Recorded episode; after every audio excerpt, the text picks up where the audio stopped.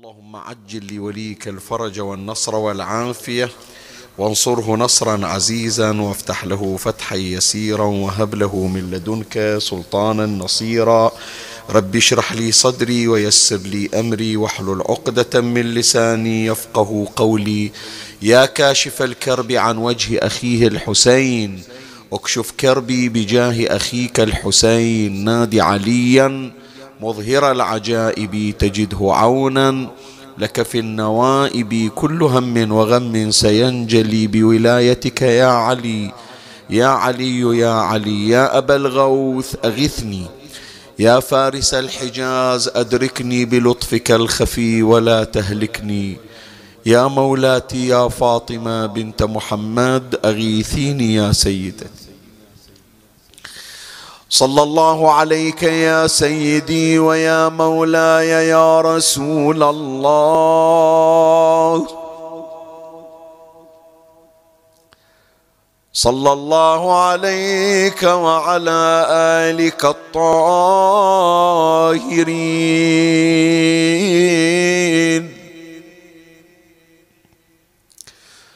فاز من اعتصم بكم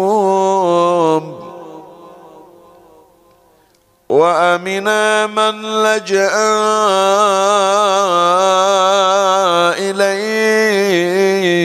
إليكم. يا ليتنا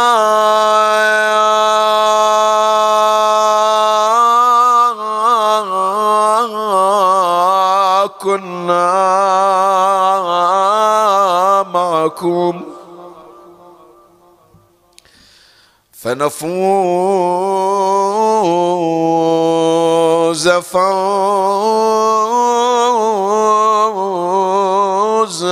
عظيما.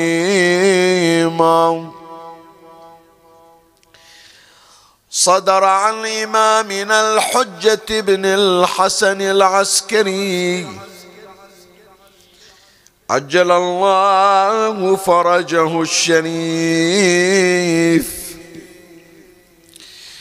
نحن وإن كنا نائين بمكاننا النائي عن مساكن الظالمين. حسب الذي أرانا الله تعالى لنا من الصلاح ولشيعتنا المؤمنين في ذلك. ما دامت دولة الدنيا للفاسقين. فإنا نحيط علما بأنبائكم. فإنا نحيط علما بأنبائكم. ولا يعزب عنا شيء من أخباركم. ومعرفتنا بالذل الذي أصابكم مذ جنح كثير منكم إلى ما كان السلف الصالح عنه شاسعا. ونبذوا العهد المأخوذ وراء ظهوركم كأنهم لا يعلمون. إنا غير مهملين لمراعاتكم ولا ناسين لذكركم. ولولا ذلك لنزل بكم اللأواء. واصطلمكم الأعداء. فاتقوا الله جل جلاله وظاهرونا على التياشكم من فتنة قد أنافت عليكم. يهلك فيها من حمى أجله ويحمى عنها من أدرك أمله وهي أمارة وهي أمارة لأزوف حركتنا. ومباثتكم بأمرنا ونهينا. والله متم النور. ولو كره المشركون لذكر إمامنا صلوا على محمد.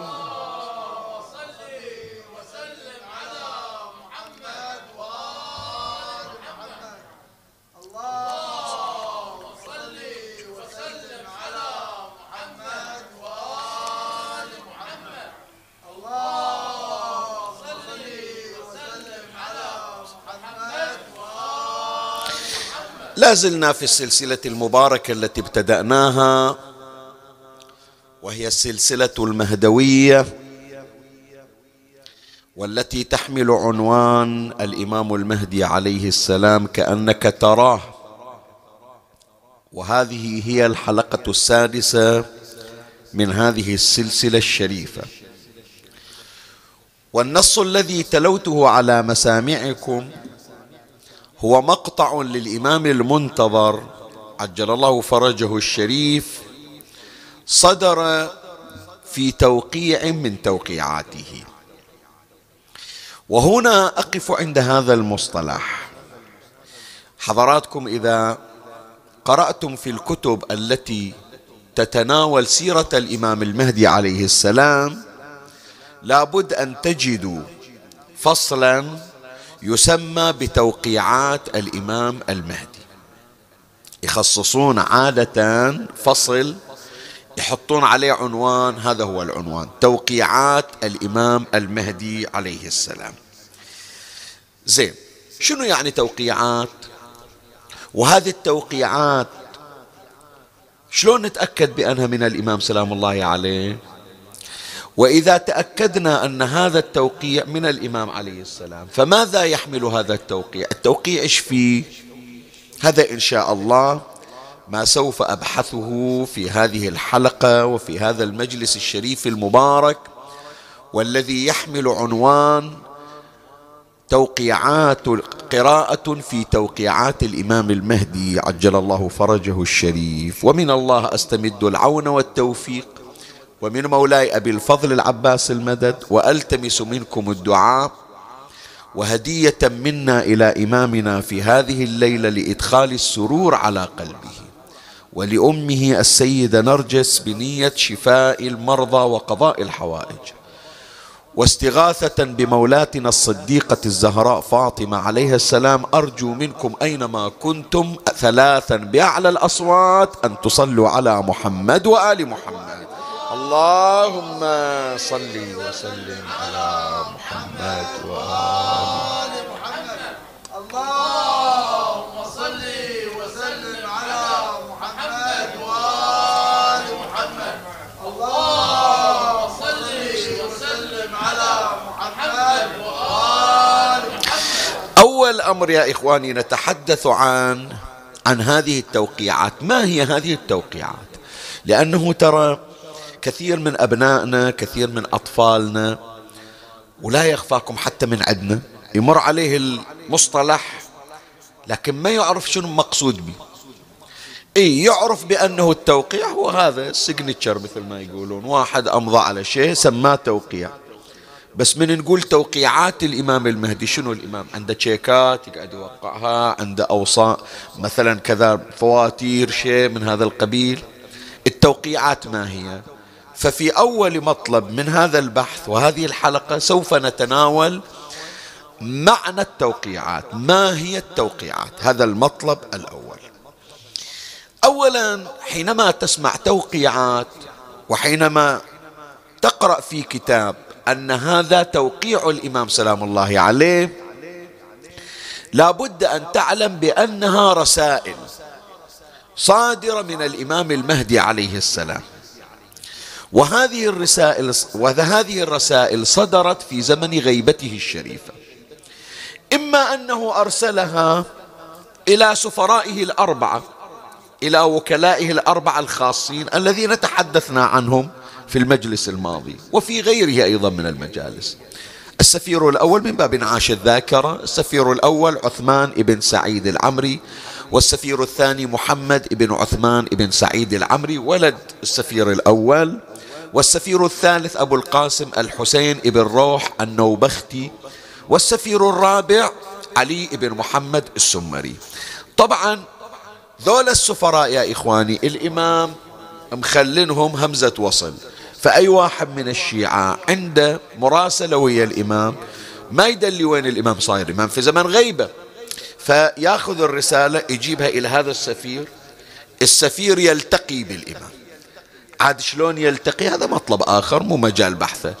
هل أن الإمام يأتي إليه أو هو يدلي مكان الإمام ويروح إليه أو أن الإمام يرسل أحد؟ أيا كان إحنا ما نحكي عنه. هذا يترك في مظانه فهذا السفير يدفع الرسالة التي كتبها السائل إلى الإمام سلام الله عليه. والإمام يجيب على هذه الرسالة بخطه الشريف ويرجعها إلى السفير والسفير ينقلها إلى السائل.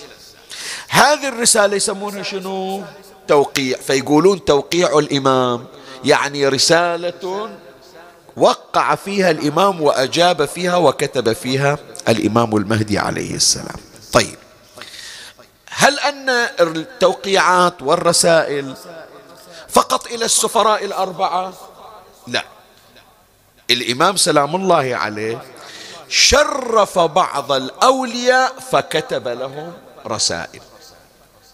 وأحيانا مثل ما مر علينا إذا تتذكرون في قضية العلامة الحلي ما ذكرنا قبل ليلتين أنه لما كان يريد يستنسخ الكتاب وما قدر فما قعد وإذا الكتاب أحسنت كامل ومكتوب بخط الإمام هذا يسمونه توقيع الإمام.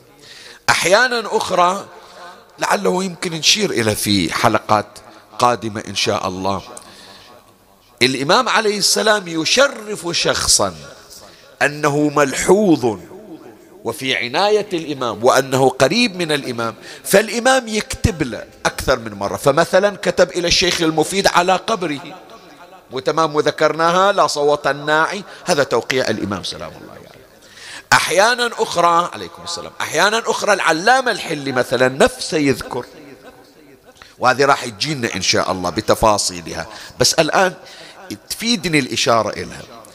الإمام العلامة الحلي رضوان الله عليه كان يدور على حديث والحديث ما شافه.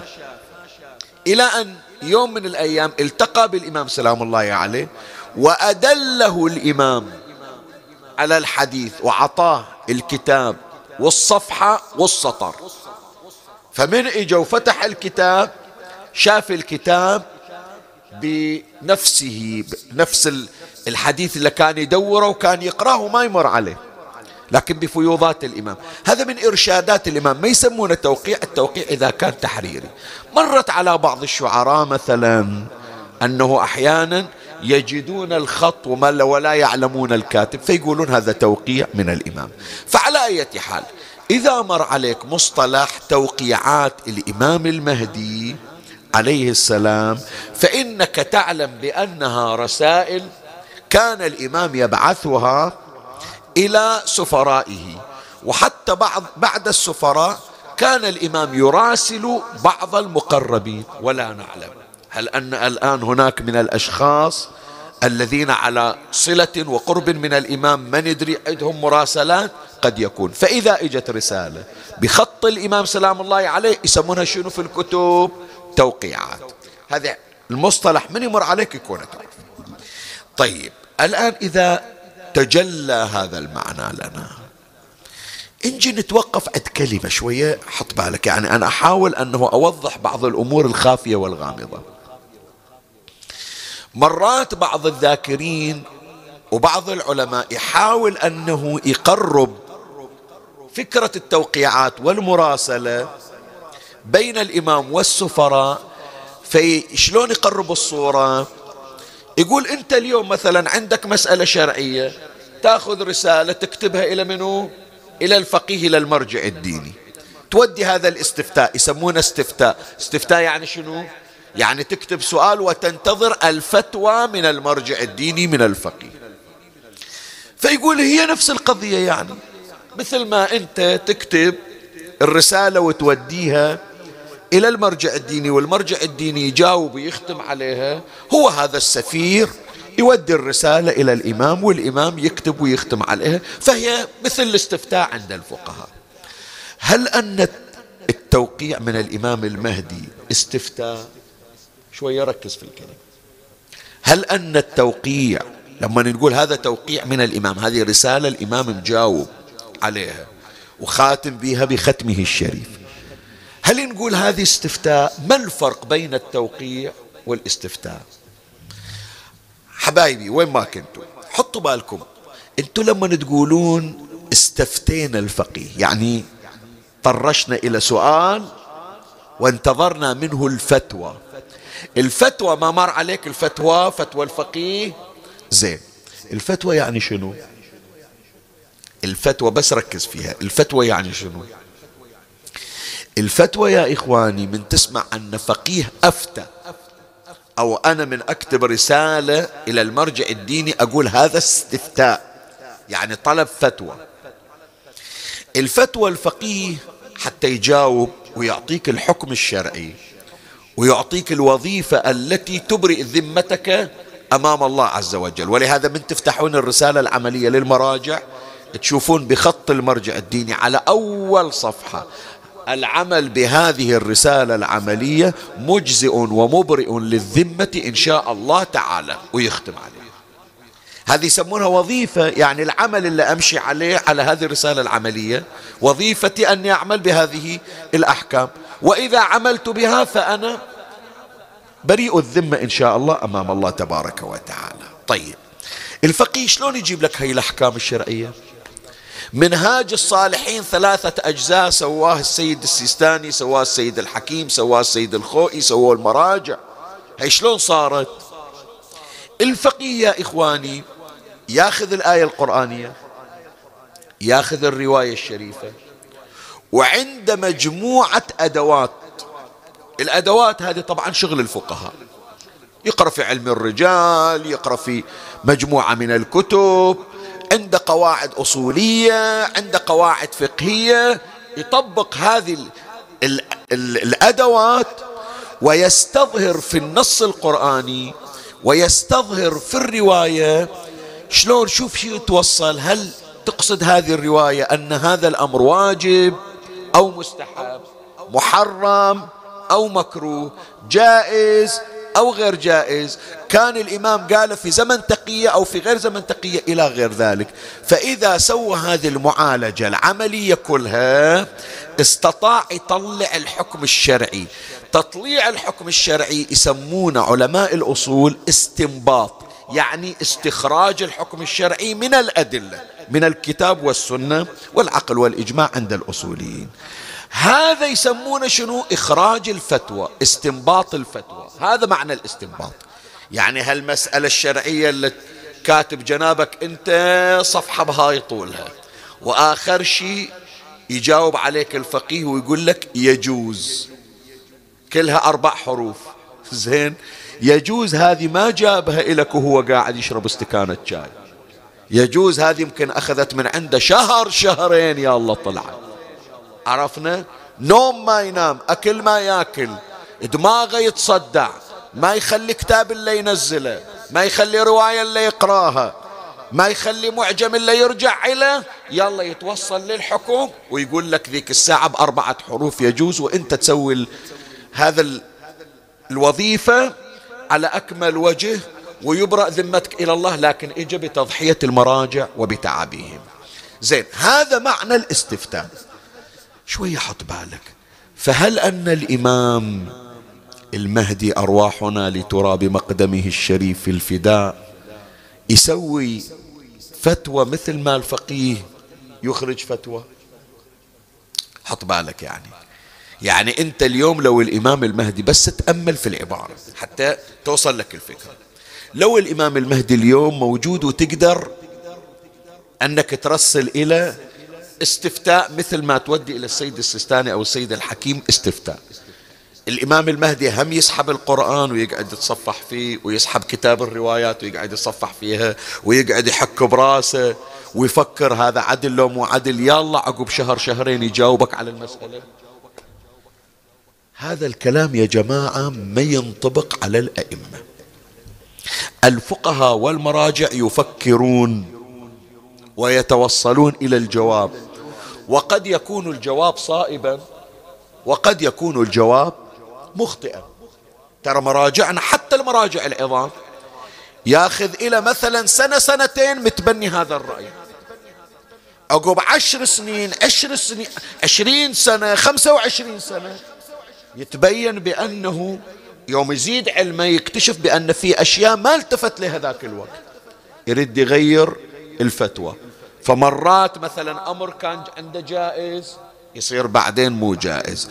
أمر كان عنده مو جائز يصير بعدين. يعني لا تتصور هو كتب لك هذه الرسالة العملية وبعدين حط راسه على المخدة ونام مرتاح. لا يقعد يراجع باستمرار. يقعد يراجع باستمرار. ولهذا دائما فقهاؤنا متجددين. دائما فقهاؤنا متجددون. الإمام لا. الإمام سلام الله عليه من يجاوبك هذا مو قاعد يراجع ويجاوبك وهذا مو شغل فكره الخاص. وإنما الأحكام الشرعية التي تصدر من الإمام الحجة مباشرة أو من الإمام المعصوم هي من منو؟ من الله تبارك وتعالى. يعني الإمام لما يقول لك حلال يعني هو حلال من عند الله حلال. لما يقول لك حرام يعني من عند الله هذا حرام. ما قال لك الإمام والله أنا البارحة راجعت المسألة وتوصلت إلى أنها جائزة خلني براجع مرة ثانية يمكن يطلع غلطان. الإمام ما يغلط. الإمام يستقي كل ما عنده من علوم ومعارف ممن؟ من الله تبارك وتعالى. وإنما مراجعنا مثل ما تقدم.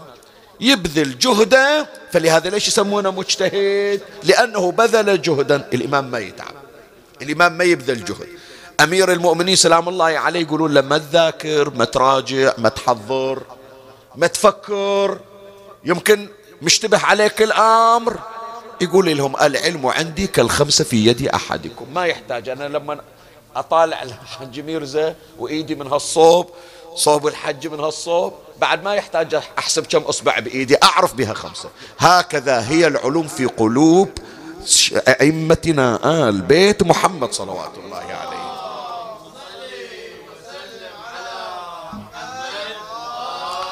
فواضح المطلب يا أحبائي التوقيعات اللي تسمع من تقرأ توقيع من الإمام المهدي وتسمع بأنه الإمام يجاوب على الأسئلة لا تتصور هذا استفتاء. هذا مو استفتاء الاستفتاء يأخذونه من الفقيه. الفقيه يقعد يشتغل يلا يتوصل للنتيجة. الإمام سلام الله عليه لا. يعلمه الله ولا علم الله؟ يعلمنا إياه. فلهذا شوف خلي أقول لك شغلة. يمكن بعضكم أول مرة يتفاجأ. خلي بقى نسويها امتحان تست يعني نسويها. الإمام فقيه شو تقول؟ شو تقولوا؟ الإمام فقيه؟ ها شو تقول الياس؟ مو فقيه؟ ليش مو فقيه؟ إيش شنو يعني؟ الفقيه يا إخواني لا بد أن يعمل فكرة حتى يستخرج الحكم الشرعي. يعني الفقيه ما يصير فقيه إلا اللي يسمونه مجتهد. مجتهد شنو؟ يبذل جهد. يبذل جهد يعني شنو؟ يعني يتعب. يعني مثل ما أنت جنابك تقعد تراجع وتحفظ وتحفظ القوانين والمعادلة وتالي تطبق المعادلة تتعب يلا يلا تتوصل للنتيجة. الإمام يتعب الإمام بعد يحتاج أنه لا الإمام ملقن معلم من الله تبارك وتعالى. فلهذا يقول الإمام الصادق عليه السلام علمنا إما نكت في القلوب أو وقر في الأسماء. نور قذفه الله في قلب آل بيت محمد صلوات الله عليه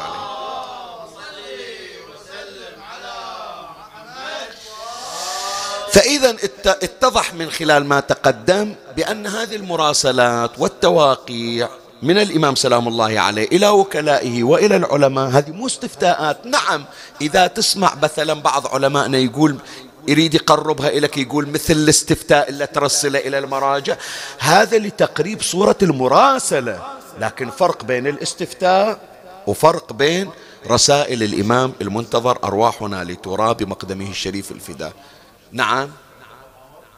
الآن راح يجينا إن شاء الله. طيب هذا التوقيع اللي يصدر من الإمام ليش؟ إيش فيه؟ الإمام من رسل رسالة إيش فيها هالرسالة؟ إيش تحوي؟ أغراضها شنو؟ شو يريد يقول الإمام سلام الله عليه. مرات احسب وياي. مرات الإمام سلام الله عليه يجيب على المسائل الشرعية ويبين وظيفة المكلف. المكلف. أحيانا هذا المكلف متحير يسوي لو ما يسوي إلا سواه عدل لو ما لو مو عدل. فيقوم يكتب السؤال يوديه إلى الوكيل إلى السفير السفير يودي للإمام الإمام يبين له الحكم الشرعي وراح يمر علينا إن شاء الله في المطلب الثاني. فإذا واحد من أغراض هالتواقيع شنو؟ الإجابة على الأسئلة الشرعية وبيان الأحكام الفقهية وبيان وظيفة المكلف. تارة أخرى رسالة الإمام لا ما فيها حلال وحرام. وإنما السائل يسأل عن تفسير آية مثلا. يسمع مثلا هذول العلماء هالشكل يفسرون. هذول مثلا هالشكل يفسرون. أهل البيت شي يقولون؟ فيكتب مثلا هذه الآيات القرآنية. يا ابن رسول الله ما معنى قوله تعالى كذا؟ الإمام يفسر له القرآن أو أحيانا لا. هو هذا اللي كتب للإمام مو لاحق على الإمام الكاظم مثلا مو لاحق على الإمام الصادق. لكن واصل إلى رواية عن الإمام الصادق مثل ما إحنا الآن نروي روايات عن الإمام الصادق. يقرأ الرواية ما يفهمها. هذا السائل من يقرأ رواية وحديث عن الأئمة فرضا ما يفهمه. فشي يسوي؟ يكتب رسالة يعطيها السفير ودها إلى الإمام. السؤال شنو؟ هكذا وردنا عن جدك. شو يقصد جدك الكاظم شو يقصد جدك الرضا شو يقصد جدك رسول الله. فالإمام الحجة يوضح مراد آبائه وأجداده الطاهرين. فما فيها حلال وحرام لكن فيها تفسير للقرآن وتوضيح للأحاديث الشريفة. أحيانا أخرى لا يا أحبائي الإمام سلام الله عليه تجي مناسبات فيقرأ دعاء ويعرف بأن هذا الدعاء سريع المفعول. تمام؟ فيكتبه في رسالة ويعطيه إلى شيعته حتى يقرؤونه فمثلا زيارة الناحية عمن. عن الإمام سلام الله عليه. الإمام الحجة هو هو الذي كان يزور جده بهذه الزيارة. أحيانا أخرى لا دعاء الافتتاح مثلا. من وين جاينا؟ من الإمام. أحيانا لا. إحنا ما قرينا اليوم اليوم اليوم الجمعة الليلة السبت. آخر النهار العصر قرينا أي دعاء؟ دعاء السماء. من وين جاي لنا دعاء السماء؟ الإمام علم إلى السفير الثالث الحسين ابن روح. السفير الثالث طلع قال صدر من الإمام هذا الدعاء. كنت تقرونه. يجينا شهر رجب. اللهم إني أسألك بالمو بالمولودين في رجب. دعاء منه هذا؟ دعاء الإمام سلام الله عليه. فالإمام يريد يربي شيعته ويريد يخليهم أقرب وأحيانا توصل للإمام بأن هذه الطريقة مجربة أكثر. وإن شاء الله باكر إحنا نتكلم عن مو... عن مأثورات الإمام سلام الله عليه ونتوسع في هذا المجال أكثر. فإذا ما بها حلال وحرام هذه الرسالة ما بها حلال وحرام لكن فيها مثلا أدعية فيها زيارات. زيارة الإمام مثلا إحنا من نروح إلى سامراء رزقنا الله وإياكم الوصول. ومن نجي إلى السرداب نزور الإمام. سلام على آل ياسين. من وين هذه الزيارة جايتنا الإمام علمنا شلون نزور. واضح؟ فإذا من أغراض الرسائل والتوقيعات من الإمام أنه يعلم شيعته الأدعية والزيارات ها أحيانا لا. أحيانا الإمام يرسل رسالة يخبر فيها الوكيل أو السفير أي لأنه جهز نفسك. خلاص. أيامك انتهت والموت جاينك وسفارتك راح تنتهي وخبر الناس بأن السفير اللي راح يجي عقبك من هو؟ السفير فلان. فأحيانا مثلا الإمام يرسل أعظم الله أجر إخوانك في خلاص يعني انتهت على وشك. السفير الرابع. زين الإمام خبره قال قول للشيعة بأنه بعد خلاص ماكو شيء اسمه سفارة. انتهت السفارة بانتهاء سفارة السفير الرابع. فأحيانا الإمام يخبر. عن انتهاء سفارات وابتداء سفارات. زين. أحيانا أخرى خامسا الإمام من يكتب ترى لا فيها لا حلال ولا حرام ولا فيها دعاء ولا فيها زيارة ولا فيها مثلا أفرض إخبار مثلا عن انتهاء سفارة أو بداء سفارة لكن لا. الإمام يريد يشرف صاحب المراسلة بالرسالة. مثلا الإمام سلام الله عليه كتب إلى الشريف إلى الشيخ المفيد على الله مقامه أما بعد فقد أذن لنا بتشريفك بمراسلتنا. الله أكبر. شوف العبارة بس تتأمل فيها. هذه بس من وقف عندها. أما بعد فقد أذن لنا بتشريفك بمراسلتنا. شوف إيش تستفيد من هالعبارة؟ أولا لا أطلب من الإمام. هذا اللي يسمعون. اسمعوا يا أولادي اسمعوا يا بناتي اسمعوا يا أحبائي يا إخواني يا أخواتي. إلا بعضكم يرسل شيخنا شلون نشوف الإمام؟ ترى أحيانا الإمام مشتاق إلى شوفتك مو أقول لك بقد اشتياقك. أنت غير تبكي تريد تشوف الإمام؟ أنت غير كل أسبوع تقرأ دعاء الندبة تريد تشوف الإمام؟ ولا بالك بأن الإمام مو داير بال إلك. لا الإمام سلام الله عليه يمكن عنده تحرق لرؤيتك أكثر من احتراق قلبك لرؤيتك. لكن ليش ما يجي يشوفك؟ ليش ما يجي مثلا يلتقي بك؟ لأنه الله ما أذن إلك ترى مثل ما أنه أنت عليك حكم شرعي الآن انتظار فرج الإمام. هم الإمام الحجة أيضا عليه حكم شرعي أنه في زمن شنو؟ غيبة لو ظهور. غيبة. فما دام غيبة شلون يكسر الغيبة على حسابك؟ سؤال أسأل. الآن مثلا حكم شرعي أنه صح الله أكبر أقوم أصلي. يجيني يجيني طفل الصغير بابا بابا العب وياي. أقول له يا ربي سامحني بعطل الصلاة حتى ألعب ويا ولدي. أمشي على الحكم الشرعي لو أمشي على رغبة ولدي؟ زين. فحتى لو الإمام طبق هذا الأمر حتى لو الإمام يحبنا ويريد يجينا. بس عنده حكم شرعي من الله أنه في زمن غيبة ما يقدر يخالف الله على حساب يجي لك أنت. ركزتوا يا أحبائي يا بناتي يا أولادي يا إخواني يا أخواتي. يا اللي ساعات يجي يقول ليش الإمام ما يجيني؟ أنا شو مسوي؟ الإمام يريد يجيك. لكن ما جاه أمر من الله. أنت تدعو الله عز وجل أن يأذن لإمامك بأن يلتقي. فلهذا شوف الشيخ المفيد تقرب إلى الله فجاء الإمام المهدي الأمر من الله أنه يراسله فكتب له الإمام. أما بعد فقد أذن لنا خلاص. الآن أقدر أطرش إليك. سابقا أتمنى أرسل إليك لكن ما عندي إذن. الآن جاني الإذن. زين واضحة القضية؟ لا وإذا جاه الإذن منو المتشرف؟ هل الإمام متشرف؟ يوم كتب إلى شيخ ياسين. لو شيخ ياسين يتشرف إذا كتب للإمام. لا المتشرف بالمراسلة منه هو؟ المراسل. مو المراسل المراسل. وهذا اللي ينقل الرسالة أيضا يحمل الشرف فيوم إلا الإمام سلام الله عليه يكتب إلى الشيخ المفيد إلى المولى السديد والأخ الرشيد الشيخ المفيد. تشريف لو مو تشريف؟ فواحد من أغراض التوقيعات أن يشرف صاحب الرسالة والذي تشرف بها بأن الله قد أذن في أن يكون هنالك ارتباط وعلاقة مراسلة بينه وبين الإمام الغائب. في الوقت الذي الناس كلهم محرومون محرومون من هذه المراسلة. وأيضا يزيده شرفا فوق شرفه. اللهم شرفنا برؤيته وارزقنا شرف خدمته بحرمة الصلاة على محمد وآل محمد.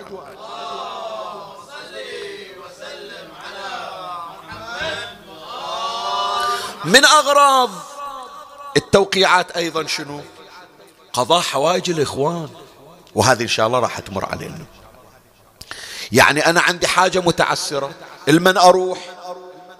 أكتب رسالتي وأكتب حاجتي في الرسالة. وأوديها إلى الإمام عن طريق وكلائه عن طريق رسائل عن طريق سفرائه. الإمام من يقراها؟ يعلم بالحاجة. وراح يمر علينا شلون الإمام يعلم بالحاجة. فالإمام يدعو الله لك فتجد نفسك قد قضيت حاجتك ببركة الإمام وراح تمر علينا إن شاء الله. رسائل إجت إخبارات من الإمام بأنه قد قضيت حاجة السائل. وتاليها يتشرف هذا السائل هذا المك... هذا المكاتب هذا اللي كتب الرسالة بأن حاجته قضيت ببركة هذا التوقيع هذا واحد من ضمن الأغراض. سابعا وأخيرا من أغراض التوقيعات الصادرة عن الإمام سلام الله عليه الرعاية والإشراف. الإمام يكتب وراح يمر إن شاء الله في المطلب الثاني يكتب إلى السفير أو إلى المراسل يخبر الشيعة يقول لهم ترى لا تظنون بأن أنا غافل عنكم. ولا تظنون أنا ما أدري. ولا تظنون أنتم شايفين الضيم والظلم وأنا غايب عنكم والإمام إيش دراه ما إيش دراه. لا. يمكن أنتم ما تدرون عن القضية إيش صايرة. وأنا أدري عنكم. الآن أنا أدري عن جيراني يا جماعة منو الماكل منو الشارب. أدري عن إخواني منو من أخواني نازل إلى راتب ومنو ما نزل إلى راتب. نحن عيال الإمام وكلنا عيال الله.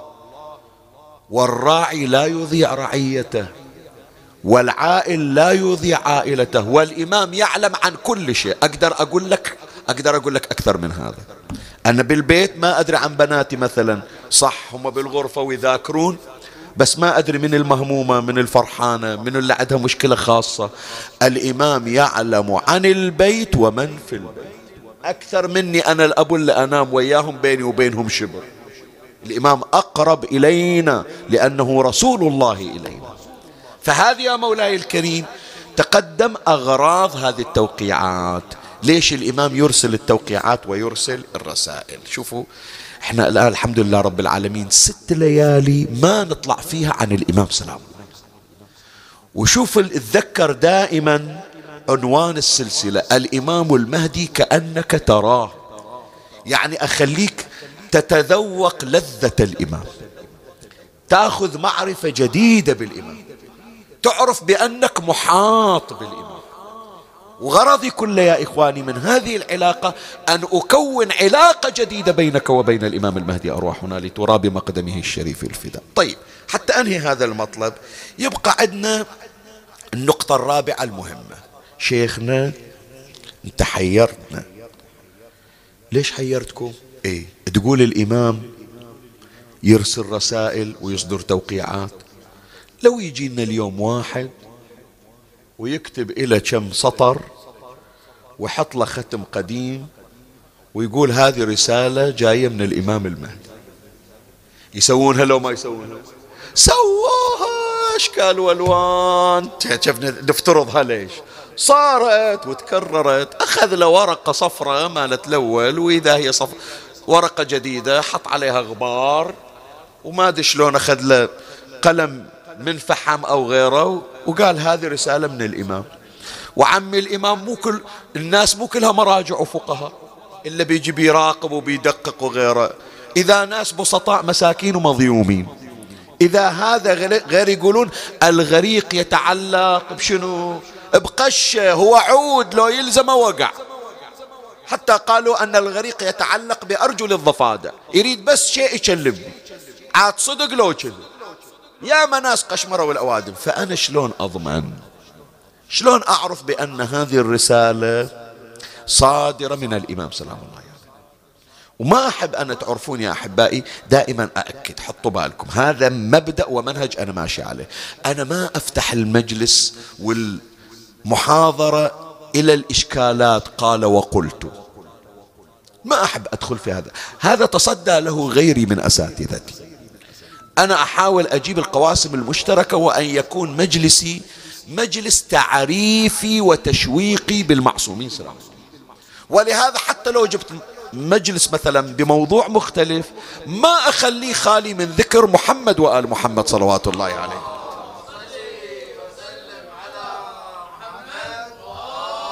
وهو هكذا يا أحبائي. أنا من يقولون أكو خطيب سياسي وأكو خطيب اجتماعي وأكو خطيب ثقافي وأكو خطيب مدرسي وأكو خطيب رسمي وأكو خطيب إحنا يسمونا خطيب شنو؟ حسيني. عدل ولا الخطيب الحسيني فلان. يعني نتكلم باسم منو؟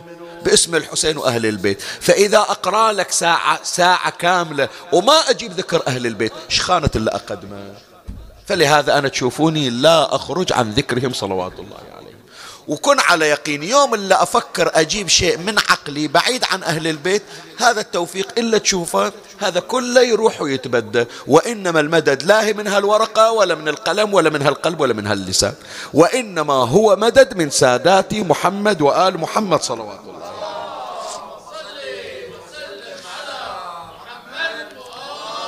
فإذا النقطة الرابعة حتى ننهي المطلب الأول كيف أضمن مصداقية التوقيع؟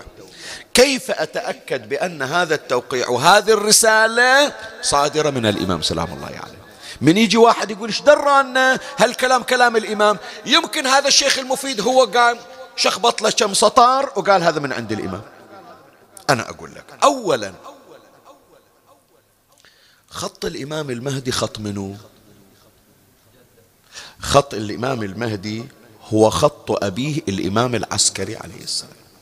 هذه معلومة حطها في بالك. الآن واحد من يكتب واحد بخط الرقعة واحد بخط الناس واحد بخط الثلث. حتى اليوم أكو هناك آه، أقسام أقسام في وزارات الداخلية وظيفتها شنو؟ البحث والتنقيب في الخطوط ويقدرون يطابقون الخط ويعرفون هذا خط منه وهذا خط منه تمام لو لا؟ خط إمامنا المهدي هو خط أبيه الإمام العسكري. فزمن الإمام العسكري عليه السلام الإمام العسكري ما طلع منا والدرب يعني لو نفترض بأنه هذه الإشكالات والاحتمالات ممكن تصير إذا الأئمة ضيعون. بس الأئمة ما مشوا من الدنيا إلا مرتبين الشغل إلى شيعتهم. فقاموا الشيعة يكتبون والإمام يأمرهم يقول كتبوا إلى الإمام المهدي. فالإمام المهدي كان يكتب في زمن الإمام العسكري عليه السلام. الإمام العسكري شو يسوي؟ يطلع ورق يقول لهم هذا خطي أنا وهذا خط ولدي الإمام المهدي. فالشيعة شافوا خط الإمام في زمن أبيه الإمام العسكري الخمس السنوات اللي قضاها ويا أبوه. واضح؟ زين. فيوم اجى الخط بعدين عقب شهادة الإمام العسكري الشيعة من يشوفون الخط يقولون هذا الخط اللي راوانا اياه إمامنا. علمنا شلون؟ وضحت الفكرة؟ فلو يجي واحد مثلا يكتب أي كلام يقولون لا عمي سامحنا. هذا الخط اللي جايب لنا مو الخط اللي روانا إياه الإمام العسكري. هذا واحد من طرق الوصول إلى مصداقية التوقيع. اثنين اللي يجيب التوقيع والرسالة منه. السفير. عثمان بن سعيد العمري محمد بن عثمان بن سعيد العمري الحسين بن روح النوبختي علي بن محمد السمري هذا السفير شلون صار يا جماعة؟ السفير هذا ما صار إلا الإمام مزكنا ما مر علينا فإنهما الثقتان الثق فإنهما الثقتان المأمون قوله قولي وفعله فعلي. فيصير واحد ثقة الإمام وهو يكذب على الإمام. عجل الإمام ما يعرف يحط سفير. عرفنا شلون؟ لما يجيني مثلا الحسين ابن روح النوبختي يقول هاي رسالة جايني من جايتني من الإمام المهدي. زين؟ يجيني مثلا محمد ابن عثمان السمري يقول هذه رسالة جايتني من الإمام المهدي. نقول له روح أمي حشاه عدوه يقول أنت هذا اللي يقول هالحكي كذاب. إيش درانا إحنا؟ إيش دراك؟ إذا أنت رديت على الإمام. الإمام يقول قوله قولي اسمعوا له وأطيعوا. فإذا قال خط الإمام فإذا خط الإمام. هذا اثنين وضحت. ثلاثة الشيخ المفيد من يجي ويقول هذه رسالة الإمام كاتب إلي. يطابقون الخط اللي عند الشيخ المفيد بالخط اللي موجود عند السفراء ولا تأكدوا أنه خط الإمام. فيجدون بأن الخط متط... الخطين مت... فيجدون أن الخطين متطابقان فيتأكدون بأن هذا التوقيع جاي ممن من عند الإمام. ثم هل يحتمل في أمثال الشيخ الصدوق والشيخ المفيد الكذب والتزوير؟ لا عمي ما يحتمل فيهم. فلهذا هذه التواقيع التي صدرت والتي ذكرها الشيخ الطبرسي في الاحتجاج وذكرها الشيخ المفيد على الله مقامه وذكرها الشيخ الصدوق وغيرهم من الفضلاء العظام من أساطين الشيعة كلها تبعث على الطمأنينة بأن ما صدر هو من إمامنا قائم آل بيت محمد.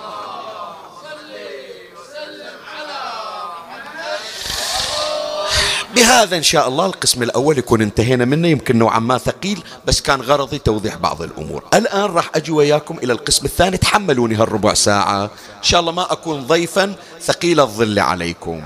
خلنا نيجي إلى الرسائل اللي صدرت من الإمام. التوقيعات اللي صدرت من الإمام. هذا شوية المطلب خفيف. بيصير في مطعم بقضايا وشواهد الرسائل إيش تحتوي؟ واحدة منها توقيعات فقهية.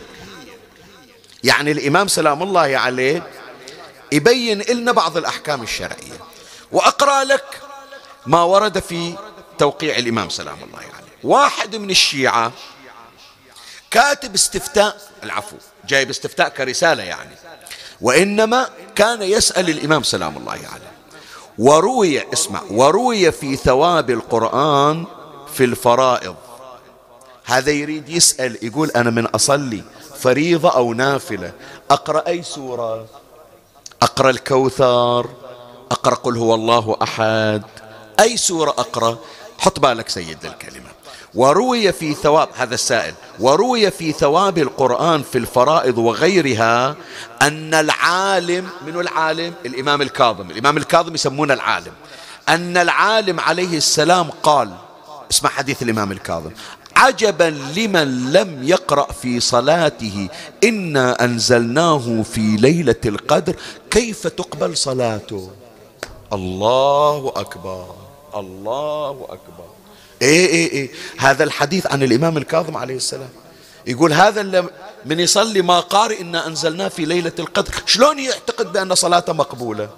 مقبولة هي ما, ما, ما عليه عادة لكن ما وصلت إلى درجة الفضل. فضل الصلاة بقراءة أي سورة؟ إنا أنزلنا. فالسائل يسأل يقول جدك الإمام الكاظم روي عنه ما آه عجبا لمن لم يقرأ في صلاته إنا أنزلنا في ليلة القدر كيف تقبل صلاته؟ وروي اسمع ما ما زكت صلاة من لم يقرأ؟ قل هو الله أحد. صلاة هذه يعني مثل ما نقول شفافة. بحارنا والخليجيين يقولون ماي مايو. ما فيها تركيز وما فيها كذا ما زكت يعني ما وصلت إلى درجة الكمال. كمال, سوء كمال الصلاة إذا قرئ فيها قل هو الله أحد. فالسائل عارض هالروايتين. رواية عن إنا أنزلناه ورواية عن قل هو الله أحد. الآن يريد يسأل الإمام حط بالك للسؤال أعيد الرواية. وروي في ثواب القرآن في الفرائض وغيرها أن العالم عليه السلام قال عجبا لمن لم يقرأ في صلاته إنا أنزلناه في ليلة القدر. كيف تقبل صلاته؟ وروي ما زكت صلاة من لم يقرأ قل هو الله أحد. وروي أن من قرأ في فرائضه الهمزة أي الهمزة ويل لكل همزة لمزة. وروي أن من قرأ في فرائضه الهمزة أعطي من الثواب قدر الدنيا. فهل يجوز أن يقرأ الهمزة ويدع هذه السور يقول الآن شو نسوي؟ من نجي في فضل سورة الهمزة اللي يقراها في صلاته الله يعطيه ثواب الدنيا كلها. كم واحد يصلي الآن في الدنيا؟ كلهم اللي يصلون. إذا لهم ثواب الله يجمع ثوابهم كله ويعطيه إلى اللي صلى ركعتين ذكر فيها سورة الهمزة زين هي الصلاة فيها ركعتين قراءة. أنا أقرأ الحمد قل هو الله أحد. وأقرأ الحمد وأقرأ إنا أنزلناه في ليلة القدر. بعد ما عندي ثالثة أقرأ فيها سورة. فإذا قريت الهمزة في الأولى إيش أقرأ في الثانية؟ القدر لو قل هو الله أحد. أن خليت القادر مشكل على رواية الإمام الكاظم. وأن خليت قل هو الله أحد ما زكت صلاتي. إيش أسوي؟ هذا السائل متحير. يقرأ القدر وقل هو الله أحد لو يخلي وحده ويقرأ الهمزة وإذا خلى الهمزة ضاع عليه الثواب شي يسوي؟ يعني صدق السائل ذكي. زين. فيقول وروي أن من قرأ في فرائضه الهمزة أعطي من الثواب قدر الدنيا. فهل يجوز أن يقرأ الهمزة ويدع هذه السور التي ذكرناها مع ما قد روي أنه لا تقبل صلاة ولا تزكو إلا بهما؟ إيش أسوي؟ الإمام الحجة يرد عليه جواب. هذا توقيع فقهي من الإمام سلام الله عليه. قال الثواب في السور على ما قد روي. يعني مثل ما قال أجدادي. الثواب في السور على ما قد روي. وإذا ترك سورة مما فيها الثواب وقرأ قل هو الله أحد وإنا أنزلناه لفضلها أعطي ثواب ما قرأ وثواب السور. يعني شنو؟ يعني أنا عندي الركعتين واحدة قل هو الله أحد وواحدة إنا أنزلناه في ليلة القدر. بس خاطري أقرأ الهمزة وما عندي مجال أقرأ الهمزة وأريد الثواب إيش أسوي؟ الإمام الحجة يقول إذا قريت القدر والتوحيد وضمرت حاجتك في ثواب الهمزة أو غيره من السور الله يعطيك ثواب القدر والتوحيد وثواب السور ببركة آل محمد صلوات الله عليه.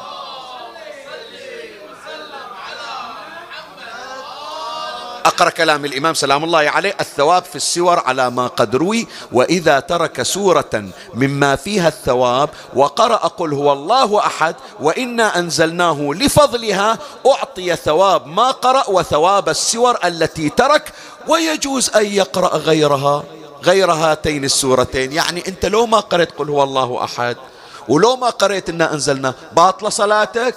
مي باطلة. لكن ما حصلت الفضل إلا ذكروا أهل البيت. ويجوز أن يقرأ غير هاتين السورتين وتكون صلاته تامة ولكن يكون قد ترك الفاظ. هذا واحد من رسائل الإمام سلام الله عليه وتوقيعاته يتناول فيها الجانب الفقهي. بعد الإمام سلام الله عليه يطرش رسائل يريد يربينا يريد يوجهنا.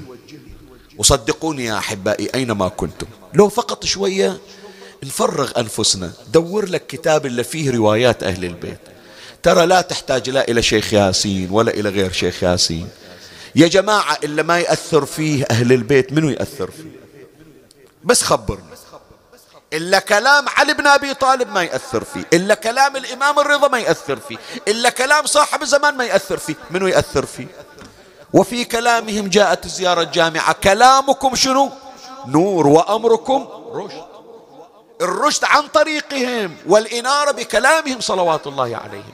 فشوف الإمام سلام الله عليه كيف يوجه شيعته. راح أقرأ لك المقطع فرغ لي قلبك وأعرني سمعك وأقبل علي بكلك وقبل أن تسمع بأعلى صوتك هدية للإمام صل على محمد وآل محمد.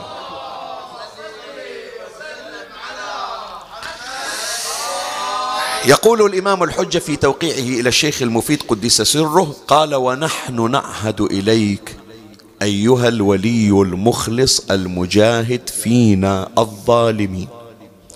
أيدك الله بنصره الذي أيد به السلف من أوليائنا الصالحين.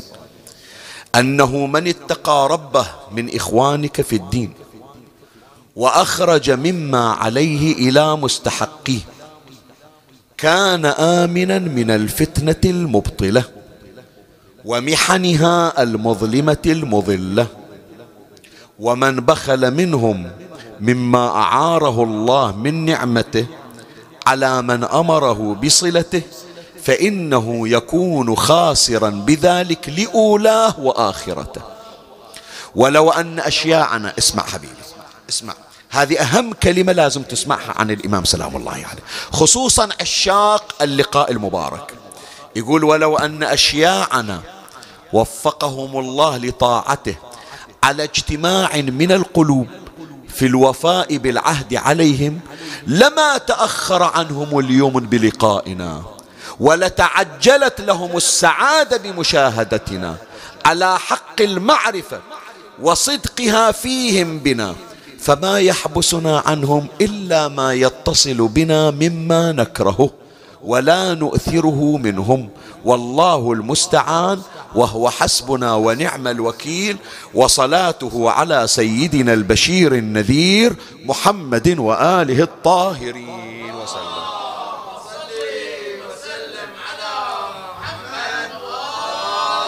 شوف هالمقطع هذا؟ أربعة أشياء يا إخواني. إلا دائما يقول أنا أتمنى أشوف الإمام. شلون تشوف الإمام؟ ورعك في الدين خوفك من الوقوع في المحرم. إذا عليك التزامات إلى الله وإلى الناس تأديها من آثار التورع أن الله يوفقك لمشاهدة الإمام. سلام الله عليه.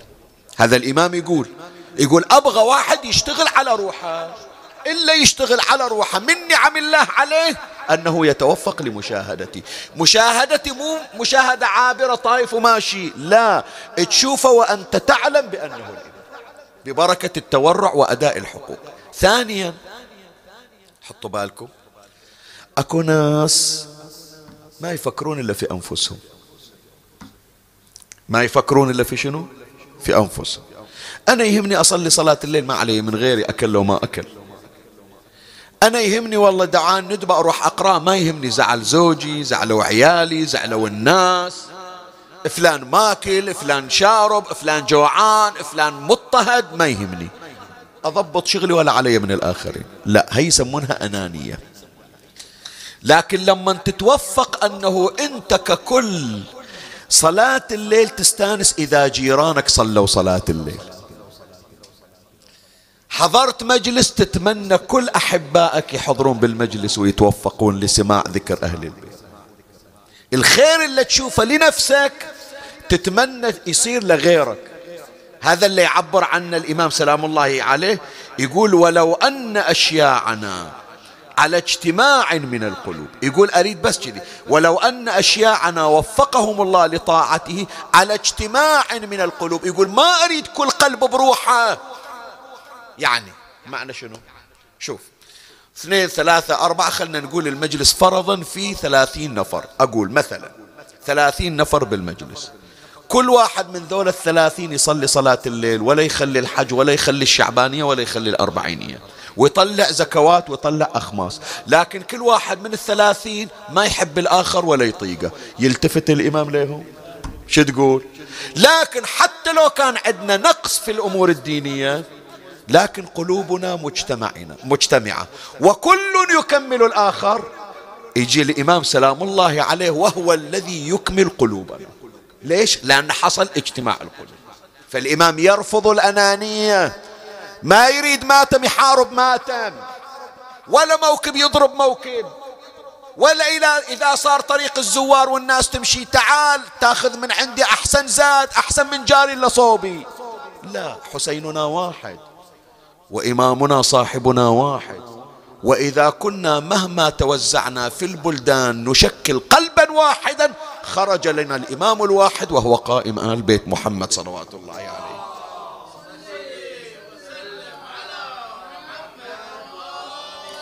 وأيضا من ضمن ما يستفاد من هذا النص الإمام سلام الله عليه يبين مقام الشيخ المفيد.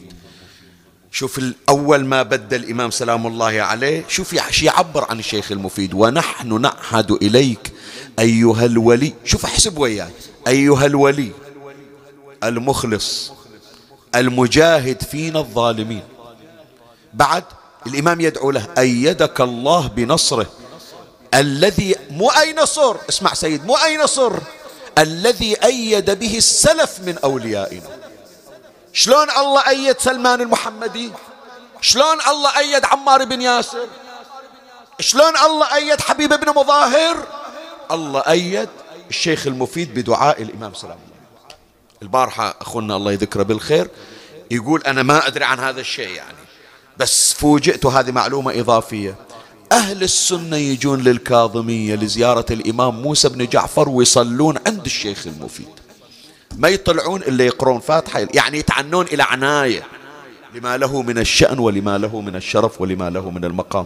شايف؟ هذا وحده الإمام سلام الله عليه بينها في هذه التوقيعات. زين خلنا نيجي الآن لختام حديثنا. من ضمن ما عند الإمام سلام الله عليه. عند الرعاية لشيعتي إن شاء الله بتقول إحنا ضايعين. سؤال أسأل. وهذا اللي أتمناه يا إخواني وهذا غرض هذه المجالس خصوصا لأولادنا خصوصا لأحبائنا. اسمعوا يا أولادي يا بناتي ركزوا في الكلام واسمعوا. مرات يمكن تشوفون مقطع في اليوتيوب أو غيره أو واحد يطلع الناس بتموت. كورونا هذا بيسحق العالم كلها. يطلع لك واحد ثاني. جاي كويكي بيسمونه نيبيرو بيصطدم بالكرة الأرضية. ثلاثة أرباع العالم كلهم بيموتون. مو تمام؟ طالع تسمم جاية حشرات من تلدغ الواحد تلسع الواحد يموت. فإحنا كلنا بنموت. وأكو ناس دخلوا في حالة رعب وفي أزمات نفسية. وين عقيدتنا في الإمام يا إخواني؟ سؤال أسأل وين عقيدتنا في الإمام؟ نحن نعتقد بأننا محفوظون ببركة وجوده الشريف. اي نعم. أنفاس الإمام سلام الله عليه سر في سلامتنا سر في توفيقاتنا. ولهذا شوف إذا يوم من الأيام خفت وقلت والله ما أدري وين أروح منو يقضي حاجتي ما عندي أحد في الدنيا. وتعرفون أنا أحكي وياكم أنتم على وجه الخصوص. هذا اللي يوم فكر في الانتحار قال خلي أطلع من الدنيا وأتخلص من عدها شقد نتألم تمر علينا أخبار. يعني إذا واحد شال شلع قلبه وخلى محل محل حصى حتى الحصى يتفطر. بين فترة وثانية نسمع عند أحبائنا في الكويت. هذا شاف رزقه ما يمشي شنق نفسه. هذا شاف نفسه ما حد يسمع إلى قتل روح هذا شاف نفسه مثلا ما يقدر مثلا يتزوج ما يقدر يدرس قال خلي أقتل نفسي. أنا أحكي ويا عشاق الإمام. إذا حسيت أن الدنيا كلها ما بها أحد وياك اسمع الإمام سلام الله عليه هو يوجه لك الرسالة. هذا مو شيخ ياسين اللي يقرأ هذا الإمام يخبرك. يقول نحن وإن كنا نائين نائين شنو؟ يعني بعيدين. نحن وإن كنا نائين بمكاننا النائي عن مساكن الظالمين. يقول إحنا ما نقعد في مكان فيه معاصي. نحن وإن كنا نائين بمكاننا النائي عن مساكن الظالمين حسب الذي أراناه الله تعالى. لنا من الصلاح ولشيعتنا المؤمنين. في ذلك ما دامت الدول ما دامت دولة الدنيا للفاسقين حط بالك للكلمة سيد. فإنا نحيط علما بأنبائكم ولا يعزب عنا شيء من أخباركم ومعرفتنا بالذل الذي أصابكم مذ جنح كثير منكم إلى ما كان السلف الصالح عنه شاسعا. يقول كل شيء إحنا ندري عنه. وأريد أذكر لك هذه الكلمة التي ذكرتها في أول المجلس. يمكن بعضكم إجا في المنتصف. خلي أذكر لك الكلمة يقول الإمام سلام الله عليه إنا غير مهملين لمراعاتكم ولا ناسين لذكركم ولولا ذلك لنزل بكم الألواء واصطلمكم الأعداء. لو ما إحنا كل يوم ندعي لكم كان من زمان أرزاقكم تقطعت. لكن الرزق اللي يجيك برسم الخدمة حتى في أيام الشدة والمرض لأن ما يمر لا نهار ولا ليل إلا وأنا أدعو لكم. ولاصطلمكم واصطلمكم الأعداء. فاتقوا الله عز وجل وظاهرونا على انتياشكم من فتنة قد أنافت عليكم يهلك فيها من حم أجله ويحمى عنها من من ويحمى عنها من أدرك أمله وهي أمارة لأزوف حركتنا ومباثاتكم بأمرنا ونهيها ونهينا والله متم نوره ولو كره المشركون صلوا على محمد وآل محمد.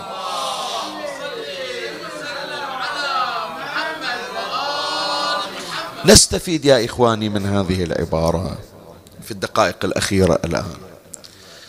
الإمام يا جماعة إذا طلع في زمن ظهوره إيش راح يسوي؟ يملأ الأرض قسطا وعدلا بعدما ملئت شنو؟ زين. يعني الإمام يحب العدل؟ لو ما يحب العدل يحب العدل. يحب الظلم؟ سؤال أسأل. يحب الظلم؟ كلكم جاوبوني خليونا أسمع. يحب الظلم الأمام تمام. إلا ويانا في بيوتكم إلا وين ما قاعدين وتسمعون كلامي أنت رد وأنا أسمعك إذا مو بالإذن بالقلب. الإمام يحب الظلم؟ تمام. ما يحب الظلم. زين. الآن رد علي. تتمنى الإمام يجيك بيتكم لو ما تتمنى؟ زين.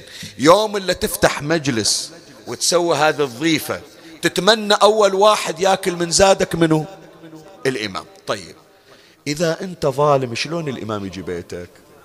سؤال أسأل إذا أنت ظالم شخص برا ما أعطيته حقه.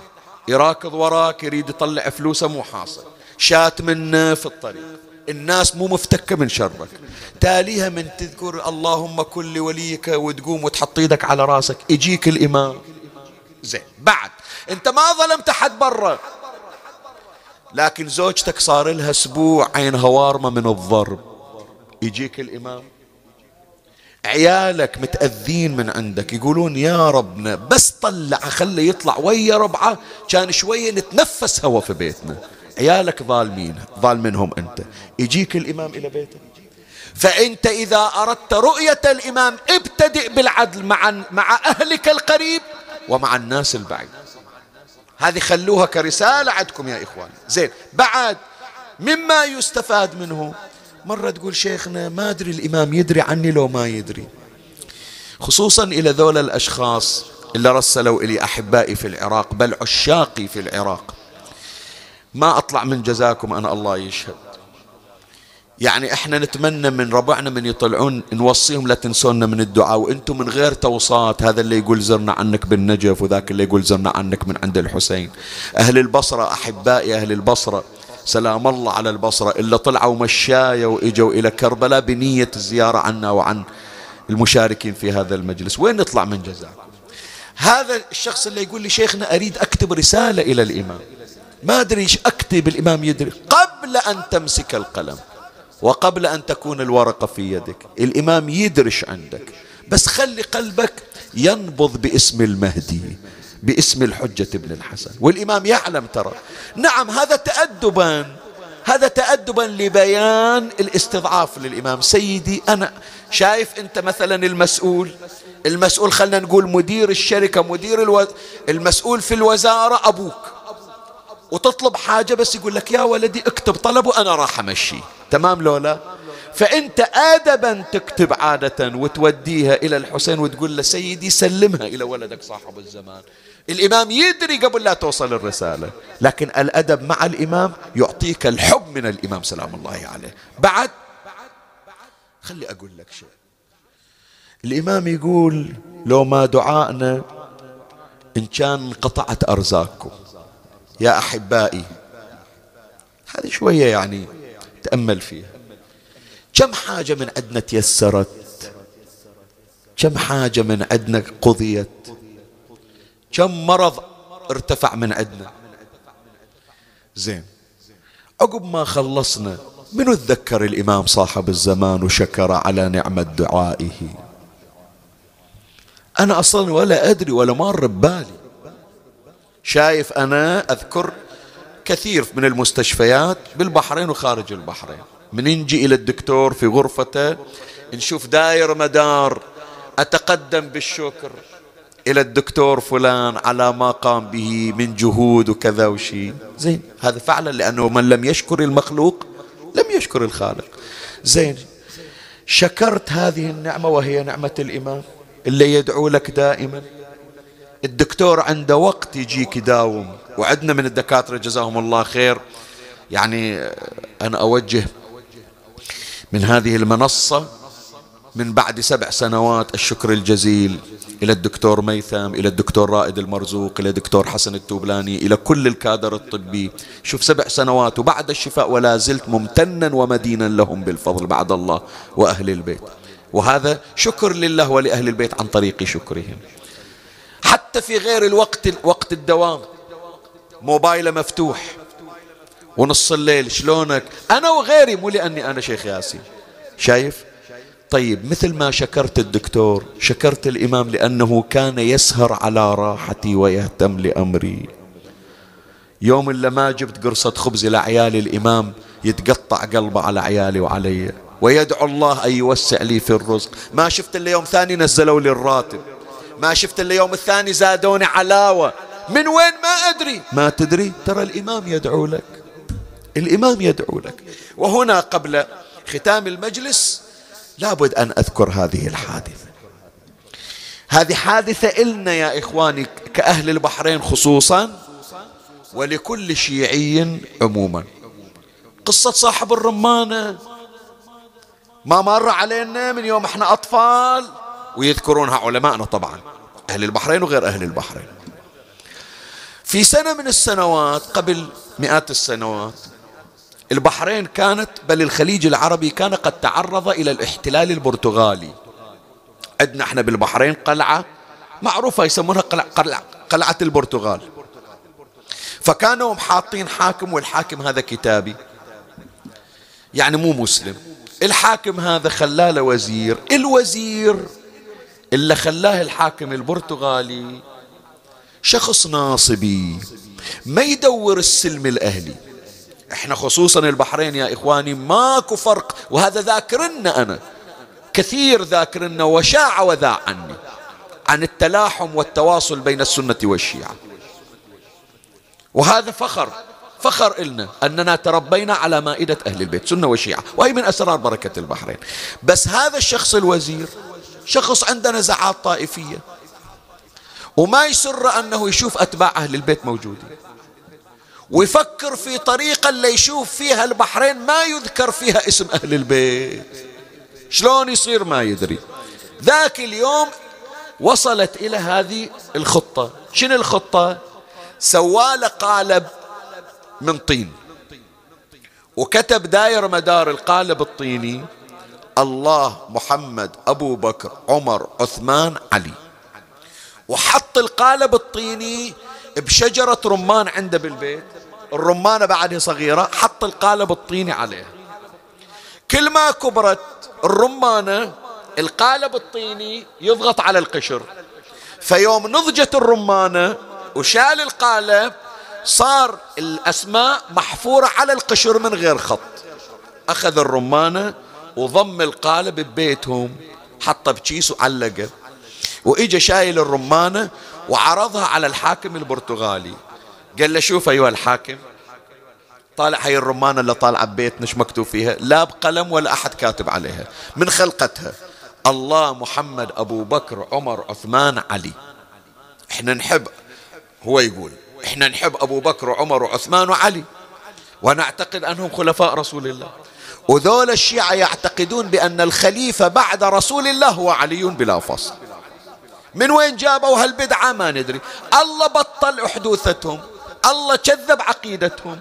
لو ما كان أبو بكر وعمر وعثمان خلفاء لرسول الله ليش الله يخلي أسماءهم على قشر الرمان؟ وهو اللي مسوي الشغلة هذه. قال إيه كلامك صحيح. والآن قال أنا أقول لك الآن شنو؟ الآن تجيب الشيعة وتحضرهم. وتراويهم الرمانة لو يعطونك جواب عن وجود الأسماء بقدرة الله على القشر وإذا ما يعطونك جواب يطلعون من من مذهب التشيع ويصيرون من مذهب المسلمين مذهب أهل السنة والجماعة. إذا ما قبلوا إذا هم مو مسلمين فلازم يدفعون لك الجزية وتحصل فلوس. وإذا ما رضوا يدفعون الجزية تقتل الرجال وتسبي النساء وتستعبد الأطفال. شوف الحقد وشوف الفكرة الشيطانية. الحاكم البرتغالي رسل على علماء الشيعة يا جماعة شوفوا هذه الرمانة اللي طالعة بيت وزيرنا إيش مكتوب عليها؟ قالوا مكتوب الله محمد أبو بكر عمر عثمان علي.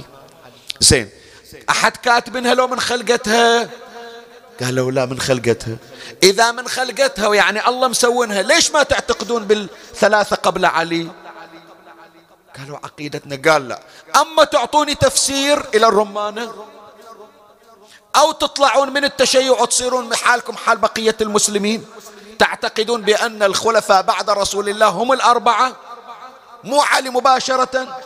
إذا ما تعتقدون إذا أنتم مو مسلمين. مو مسلمين تسلمون جزية. ما تسلمون جزية؟ رجالكم يقتلون. نساؤكم تسبى أطفالكم تستعبد. قالوا أنت جبتنا الآن ما ندري وتفاجئنا وتريد من عندنا جواب. قال لكم ثلاثة أيام بس. أما تعطوني الجواب أو الخيارات اللي قدمتها. يلا قوم. فطلعوا المشايخ هذا الكلام قديم.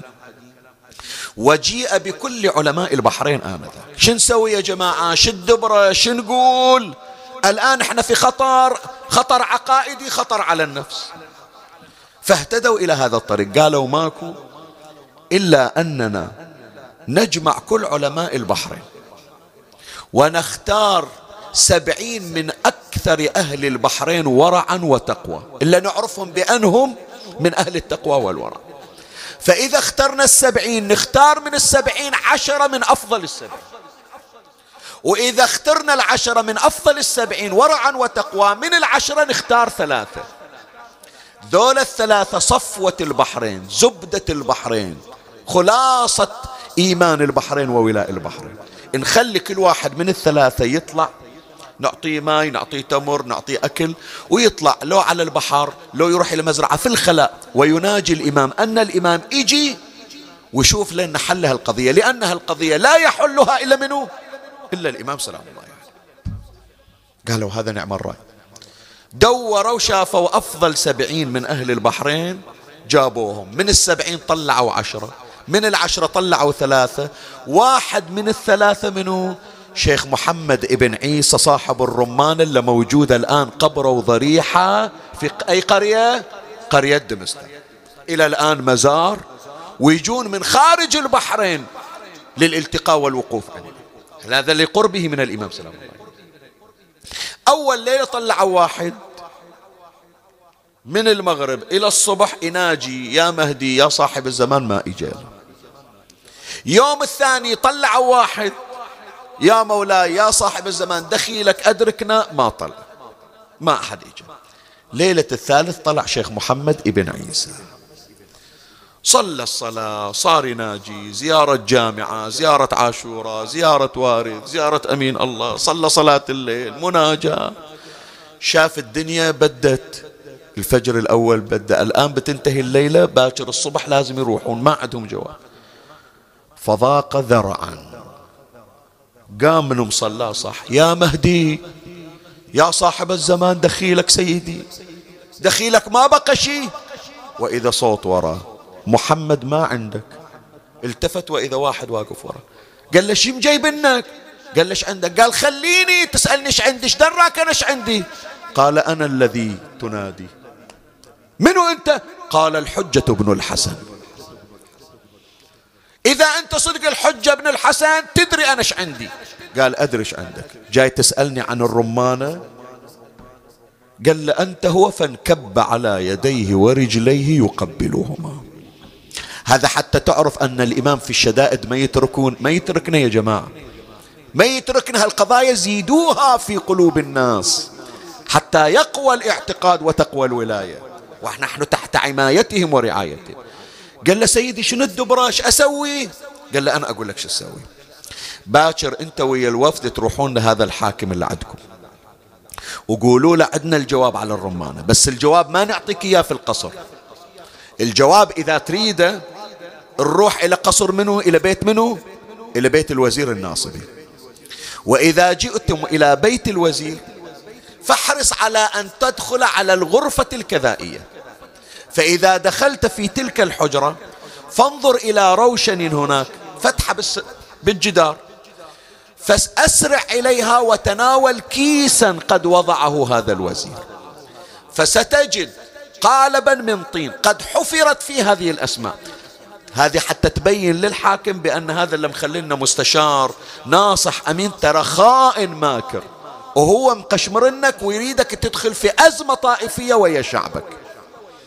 فإذا عثرت على الكيس فناوله للحاكم وأخبره بما صنع الوزير. وقل له بأن هذا اللي سواه مو كرامة. الكرامة قد أخبرنا بها الإمام سلام الله شنو حاط لك طين؟ حتى الأطفال يسوونها أنت اليوم بيتك تسويها. يسوونها عمي يروحون ياخذون هذا السائل الأبيض البلانكو إحنا نسميه مو تمام؟ حطه على القشر وعرضه بالشمس يتغير الخط. مو قحط هذا الكلام. بس الإمام هو اللي عاطلنا الكرامة الحقيقية. فإذا سألك عن الكرامة فقل له إن هذه الرمانة إن فتحتها فلن تجد فيها حبا وإنما ستجد فيها دخانا أسودا يملأ المكان يدل على كذب الوزير. يحكي وياه وإذا الإمام مو موجود. من الصبح إجوا الناس بشر! قال شبشر شفت وجهه كالقمر المنير. في دول طولة.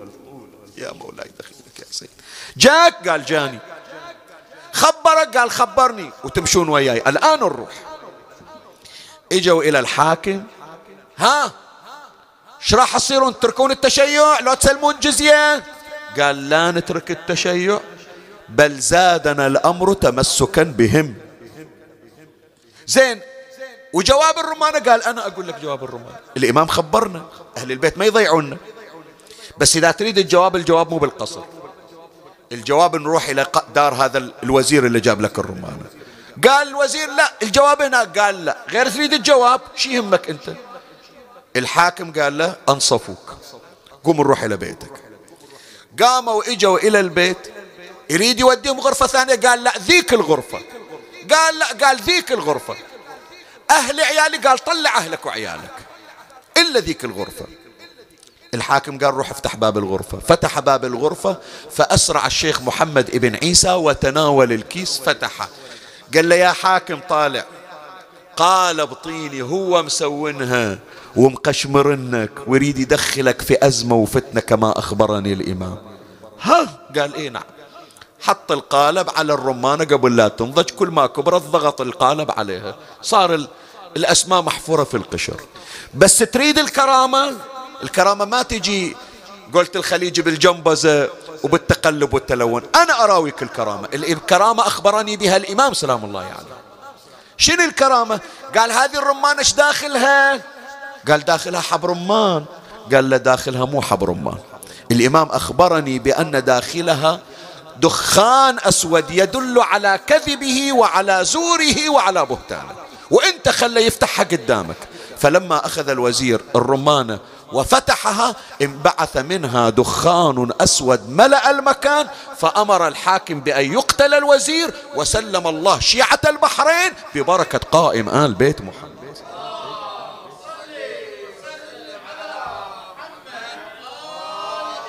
هذا يا إخواني حتى نعرف أن نحن في حماية أهل البيت. وفي رعايتهم لأنهم أبواب الله المفتحة. وأتمنى أنا من خلال هذا السرد أنا ما أريد أنه أضيع الوقت لا هذا مو ضايع. بس أريد هذه الأمور ما تهجر ونلقنها لأولادنا ونعرف بأننا في حمايتهم وفي رعايتهم وتحت ظلهم. بعد أختم ما بقي خلاص هذا الباقي حتى هي القضية أتركها. بس مسك الختام. حتى الليلة كل واحد عنده حاجة يتوسل إلى الله به خصوصا المرضى. المرضى اللي وصونا الليلة أريد من عندكم يا إخواني تجتهدون في الدعاء لأن عندنا طفلة تعرضت إلى حادث في المدينة المنورة وصار لها أيام الآن هي في غيبوبة. فاجتهدوا بالدعاء لها أينما كنتم؟ أعزائنا اللي موجودين في العراق في كربلاء في النجف بالكاظمية بسامراء وين ما كنتوا الليلة تجتهدون عند أهل البيت وتخصون هذه البنت حتى باكر يبشرونا إن شاء الله بسلامتها. إجا واحد اسمه سرور إلى السفير الثالث الحسين ابن روح النوبختي. جايبين أهله قالوا له يا أبا القاسم هذا ولدنا سرور من جاب من جبناه؟ ما يحكي ما ينطق. فاكتب لنا رسالة ورسلها إلى الإمام. حتى الإمام يبشرنا بسلامة ولدنا. ما خاب من تمسك به. قال لي هم يخالف يجيكم الخبر. اليوم الثاني إجاهم السفير الثالث الحسين ابن روح. قال يسلم عليكم سيدي ومولاي ويأمركم بأن تأخذوه إلى الحائر الحسيني ودوه إلى صحن أبو علي. يا حسين يا أبا عبد الله. تقطعت القلوب شوقا إلى زيارتك. تودون إلى كربلاء تحصلون الشفاء عند الحسين. قالوا نودي. أهل إجوا شالوه طلعوا من بغداد إجوا إلى كربلاء. أول ما طبوا عند الحسين. هذا أبوه يريد يشوف طلعت نتيجة الحسين لو لا. طلعت بركة صاحب الزمان لو لا. التفت إلى ولده صح سرور صح لبيك. وإذا نطق لسانه. من وين؟ قال ببركة سيدي ومولاي شفي ومن الله عليه بالشفاء والعافية. من وين هذا؟ بدعاء الإمام سلام الله تعالى عليه. وببركة قبر الحسين. اي نعم. إن الله عوض الحسين عن قتله بثلاث أن جعل الأئمة في ذريته والدعاء مستجابا تحت قبته وجعل الشفاء في تربته. هذه أفرح قلبك الليلة. خلاص المجلس انتهى ترى. يقول الإمام الحسين عليه السلام قتلت مكروبا. يعني قلبي متقطع من الضيم. يا أبا الضيم يا حسين قتلت مكروبا مظلوما. وحقيق علي أن لا يزورني مهموم إلا وأقلبه إلى أهله فرحا مستبشرا ما أخلي شيعتي يضيقون الضيم مثل ما شفت الضيم. ما أخلي شيعتي تنكسر خواطرهم مثل ما انكسر قلبي وخاطري على أولادي وإخواني. إلا جاي متعني إلي إلى كربلاء والله لو هموم الدنيا على قلبه أرجعه فرحان مسرور.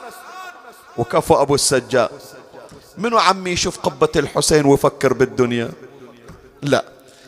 بس واحدة يا جماعة إجت تزور أخوها. ما تهنى قلبها يوم شافت قبر الحسين زادت عليها الهموم والأحزان أنت من تشوف قبة الحسين يمتلئ قلبك فرحا وسرورا؟ بس زينب يوم إجت إلى كربلاء. شافت عاد قل لي شافت. انت لبالك اسمعوا يا اهالي كربلاء. اسمعوا يا اللي الان تسمعونا وقبة الحسين قدامكم وتشوفونها. اسمعوني يلي من اهالي كربلاء إلا ما تقدر يمر عليك يوم إلا تشوف قبتين قبة القمر وقبة الحسين. قل لي زينب أول ما إجت إلى كربلاء شافت قبور؟ لا أنا أقول لك زينب شافت. زينب شافت خيام محروقة. زينب شافت أيتام مضروبة. يعني من إجت وراء أربعين يوم اتذكرت إيش صار بيوم العاشر. زينب شافت أربعين حافر تطحن عظامه زينب نظرت إلى شمر متربع على صدر الحسين. زينب شافت شفين مقطوعتين. زينب شافت أوصال تتناثر من بردة الحسين أوصال علي الأكبر. زينب شافت شفين محنية بالدم بدال الحنة للقاسم. زينب شافت مهد خالي وطفل مقماطة والسهم في نحره. فلهذا صاحت يا ابن أخي قل للحادي يمر بنا على مصارع يا حبتنا. اسمعوني اسمعوني. هذه مو للقاعدين بالمجلس لا إلكم أنتم اللي قاعدين ببيوتكم. أنت تسمع المجلس الآن مباشر لايف بس تتمنى تحضر بالمجلس يحترق قلبك. تقول يا حسين متى تنفتح الحسينيات لكن على الأقل تسمع المجلس وأنت ببيتك. زينب كلما دمعت لها عين قرعت بالسياط. وسكينة إذا جرت الأنا وكزت بكعوب الرماح. أويلي. إي والله طور بحراني من زمان ما قاري. وأبيات هم من زمان ما قارنها. خلي المجلس يصير مجلس نياحة. إيه بالله يا جمال مر بالغاضرية. سلم على الوالي وننصب له. عزية إيه بالله يا جمال سمعني صوتك مر بالغاضرية.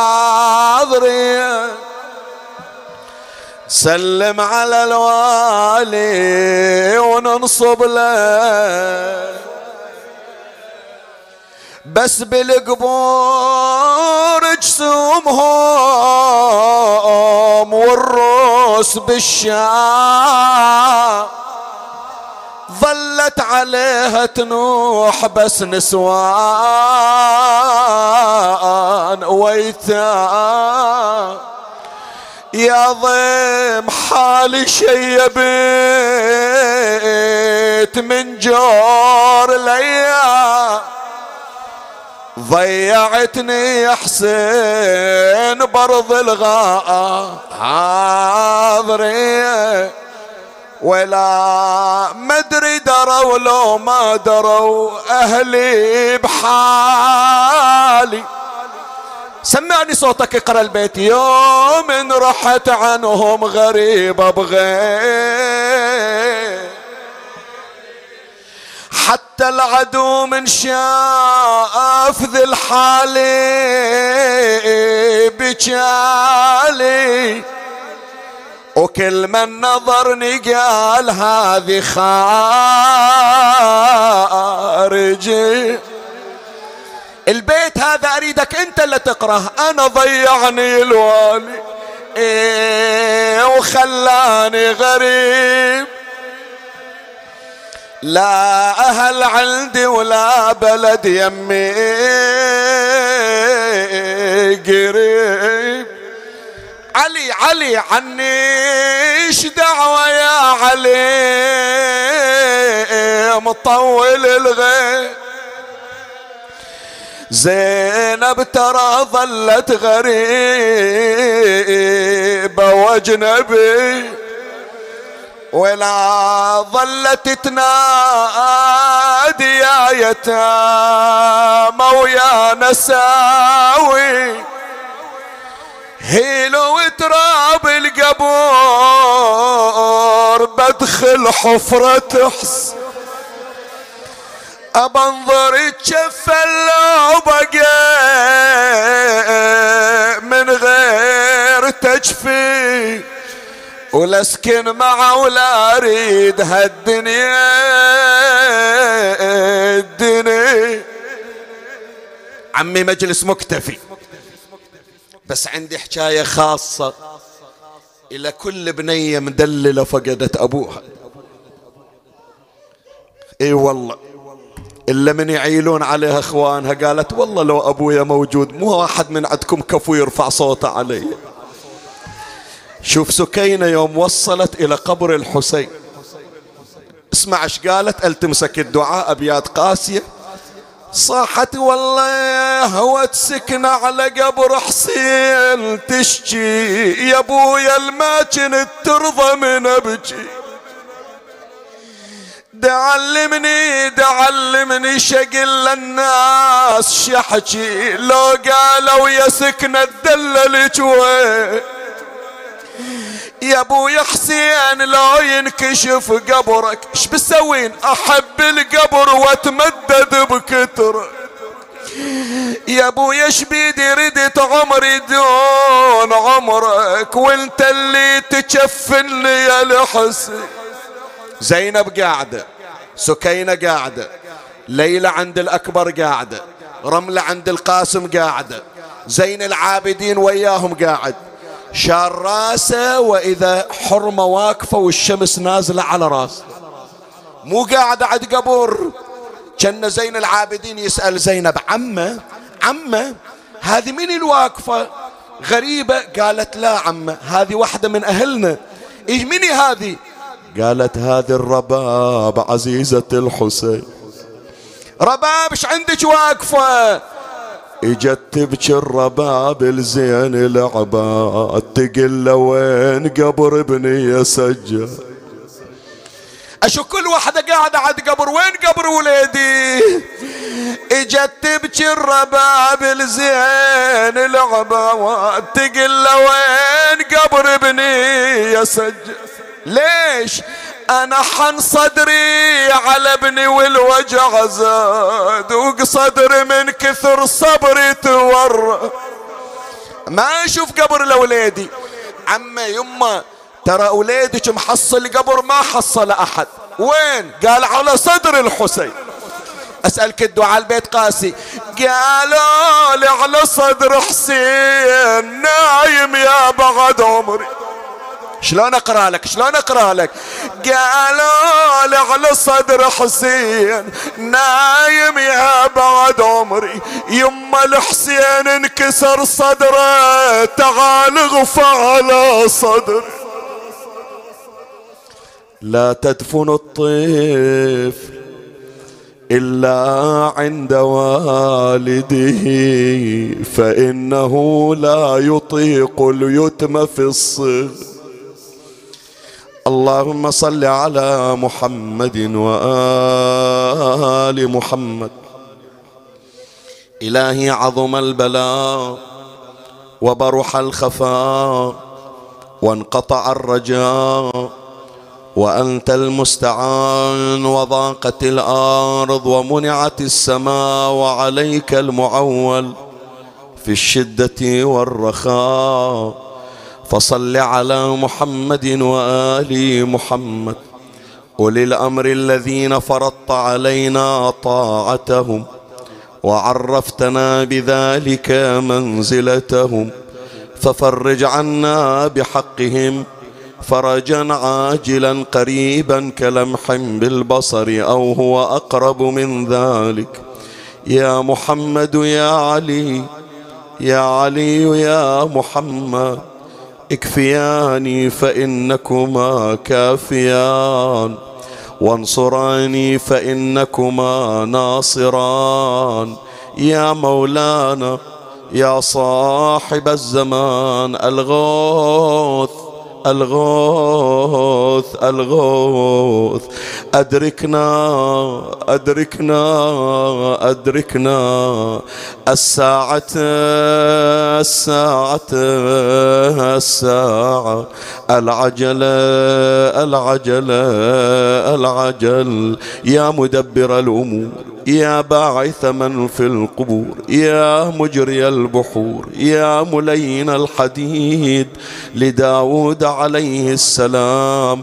صل على محمد وآل محمد واقض حوائجنا يا الله. قدموا حوائجكم يا إخواني. بشرونا إن شاء الله بانقضائها في القريب العاجل. خصوا المرضى خصوا أصحاب الحوائج المتعسرة. اللهم عجل فرج إمامنا صاحب العصر والزمان وفرج عنا بتفريجك عنه يا رب العالمين.